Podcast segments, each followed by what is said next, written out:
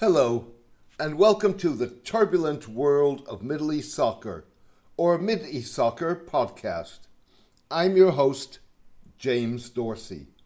Java's mosque landscape resembles a map dotted with flags marking outposts of various warring parties. Mosques with three tiered tiled roofs reflect traditional Javanese cultural houses of worship. They outnumber the rapidly growing number of Saudi funded mosques that sport a little dome rather than tiles as the third tier of their roof that were built by the Prosperous Justice Party, or PKS. A plaque on the construction site of a mosque in a village in central Java tells the story. The plaque features the Saudi flag as well as the emblem of Vision 2030, Crown Prince Mohammed bin Salman's plan to reform and diversify the kingdom's economy. The plaque thanks the World Assembly of Muslim Youth, WAMY, for the funding. WAMY is one of the government controlled non governmental organizations the Saudi government has used for almost half a century to globally fund the spread of Islamic ultra conservatism. The story the plaque tells, however, goes beyond charitable Saudi support for the construction of houses of worship in the world's largest Muslim majority democracy. It suggests that Indonesia is in a category of its own in a global rivalry for Muslim religious soft power, in which Saudi Arabia, the United Arab Emirates, and the Southeast Asian state are major players. The plaque also calls into question Prince Mohammed's shift away from religious legitimization and massive global funding of ultra conservative religious institutions. Finally, as in the case of Yemen, it casts doubt on the sincerity of the Saudi government's labeling of the Muslim Brotherhood as a terrorist organization.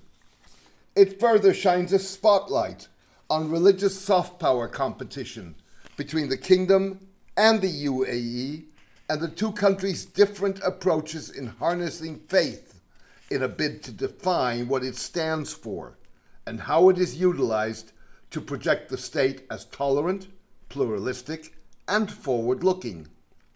To be sure, Prince Mohammed since rising to power in 2015, has significantly curbed almost half a century of Saudi funding of ultra conservative mosques, cultural and educational institutions, scholarships, and media across the globe, which was implemented in an effort to cement the kingdom's leadership of the Muslim world and counter Iranian revolutionary ideology.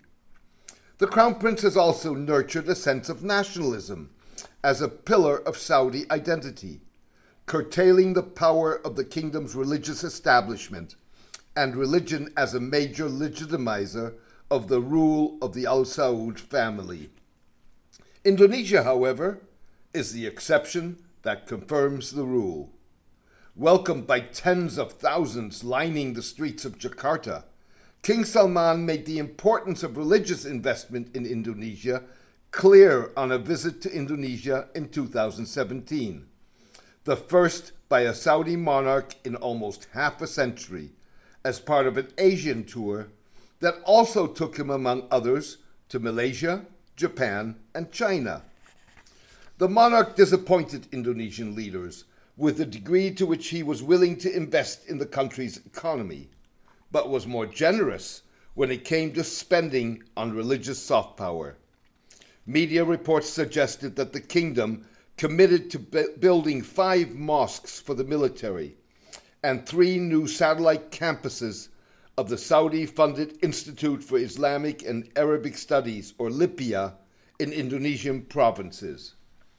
Bahasa Indonesia, Indonesia's official language, is virtually non existent on the grounds of Lipia, a bastion of Saudi ultra conservatism in the Indonesian capital, affiliated with the Imam Mohammed ibn Saud Islamic University in Riyadh. Lipia is dedicated to the teaching of Arabic. Lipia's more than 3,000 students study tuition free in gender segregated classes. The Institute frowns upon factotums of social life that are denounced as forbidden innovations by Muslim ultra conservatives, such as music, television, and fun. Driving Saudi proselytization interests in Indonesia is far more than the kingdom's long standing support for religious ultra conservatism. Like in the case of Iran, it aims to counter a challenge this time around, not from a militant rival, but from one that threatens to bypass the kingdom as well as the UAE as a result of its moderation. The renewed Saudi drive came two years after Indonesian President Joko Widodo first endorsed a concept of humanitarian Islam that propagates tolerance and pluralism and endorses the United Nations Universal Declaration of Human Rights put forward by Nahdlatul Ulama, widely viewed as the world's largest Muslim movement. Mr. Widodo chose Maruf Amin, a leader of Nahdlatul Ulama, founded almost a century ago in opposition to Wahhabism, Saudi Arabia's strand of Islamic ultra conservatism, as vice president for his second term speaking three years after his initial endorsement at the laying of the groundstone of the International Islamic University in West Java, Mr. Widodo laid down a gauntlet by declaring that it was natural and fitting that Indonesia should become the authoritative reference for the progress of Islamic civilization. Mr. Jokowi saw the university as providing an alternative to the Islamic University of Medina, that has played a key role in Saudi Arabia's religious soft power campaign, and Al Azhar, the citadel of Islamic learning in Cairo, that is influenced by financially backed Saudi scholars and scholarship, as well as Emirati funding. The university is a promising step to introduce Indonesia as the global epicenter for moderate Islam, said Islamic philosophy scholar Amin Abdullah. Saudi and Emirati concerns were initially assuaged when Mr. Jokowi's aspirations were thwarted by critics within his administration. A six page proposal to enhance Indonesian religious soft power globally, put forward by Nahdlatul Ulama at the request of Mr. Widodo's minister responsible for providing administrative support for his initiatives, was buried after the foreign ministry warned that its adoption would damage relations with the Gulf states. That could have been the end of the story. But neither Saudi Arabia nor the UAE anticipated Nahdlatul Ulama's determination to push its concept of humanitarian Islam globally, including at the highest levels of government in Western capitals as well as in countries like India.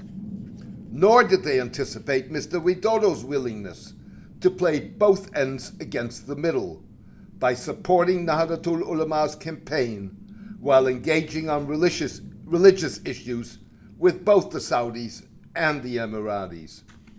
Nahdlatul Ulama's success in accessing European leaders, as well as the Trump administration, left the Saudis and the Emiratis with two choices co opt or be seen to engage while the UAE opted to co opt with pledges of massive economic investment and religious cooperation. Saudi Arabia, pressured by influential figures in the West, put up a botched effort to be seen as engaging. In an unprecedented move, Mohammed Al Issa, the Secretary General of the Muslim World League, a prime Saudi vehicle for the global projection of religious ultra conservatism, that Prince Mohammed converted into a tool for the promotion of his concept of moderate Islam, visited the headquarters of Nahdlatul Ulama in February in Jakarta. It was the first visit to one of the world's foremost Islamic organizations in the League's almost 60 year history. Although active on social media about their various engagements, neither the League nor Mr. Al Issa referred on platforms like Twitter to their meeting with Nahdlatul Ulama.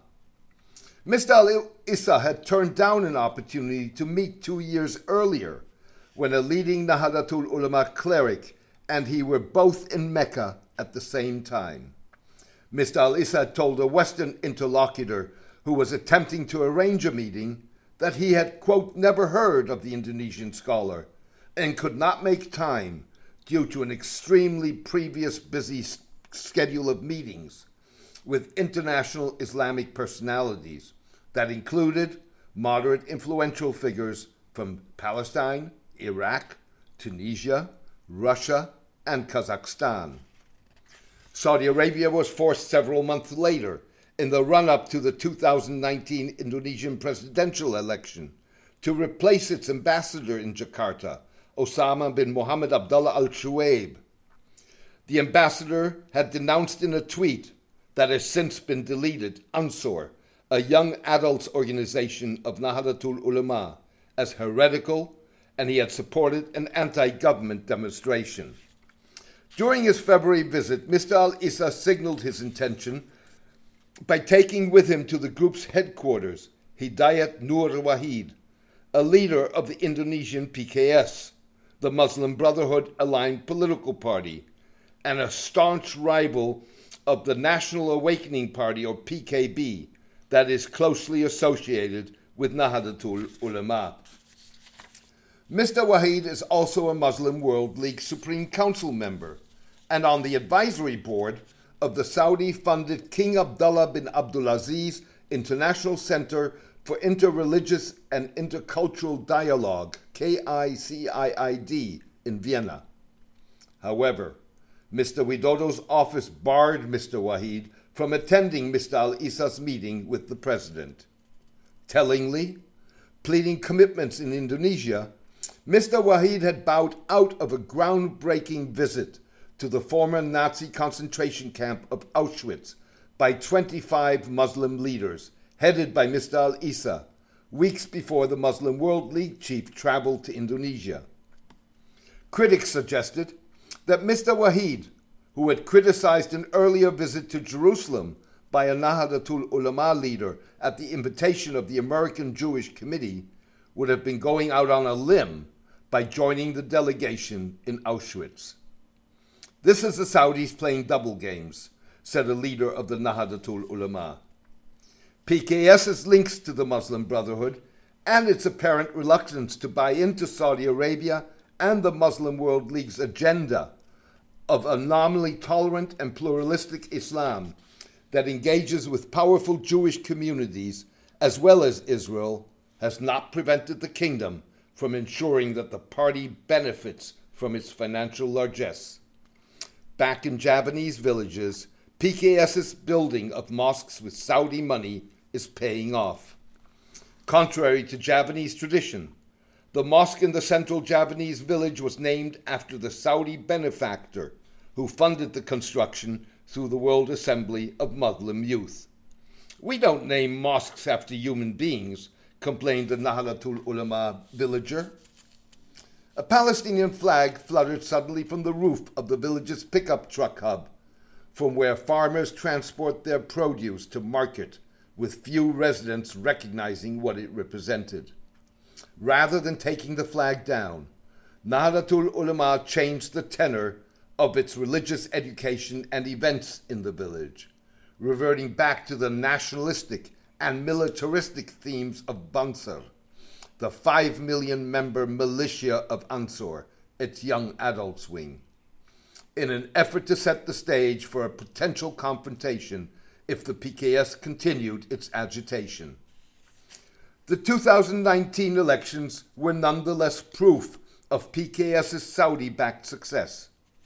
The party won more than 20% of the vote in a village in which historically one could count its votes on the fingers of one hand. The war songs and events attended by Banser members in uniform are sending a message. It's a message that is being heard by the other side. Banser was always strong in our area, but now people are lining up, said a prominent Nahdlatul Ulama member in the village. He suggested that the parties were for now keeping the peace in the village, but that could change if and when Nahdlatul Ulama decides that its militia has no choice but to step in. It would not be the first time the militia has successfully confronted the more militant, hardcore Islamist groups on the streets of Java warned Indonesian Home Affairs Minister Tito Karnavian. The real challenge of Indonesia today is the rise of intolerance, intolerant groups, or intolerant ideologies. Speaking in a webinar hosted by the Religious Freedom Institute, Mr. Karnavian pointed to strands of religion that have inherent teachings of intolerance, such as Salafism. It's not an Indonesian strand of Islam, of course, being imported. This is happening today in Indonesia. They want to envision the establishment of Indonesia as an Islamic state. Sharia being implemented would be the breakup of the country, he said. Thank you for joining me today. I hope you enjoyed the podcast. A written version of this podcast is on my blog, The Turbulent World of Middle East Soccer, at Soccer www.blogspot.com. Please join me for my next podcast in the coming days. Best wishes and take care in these trying times.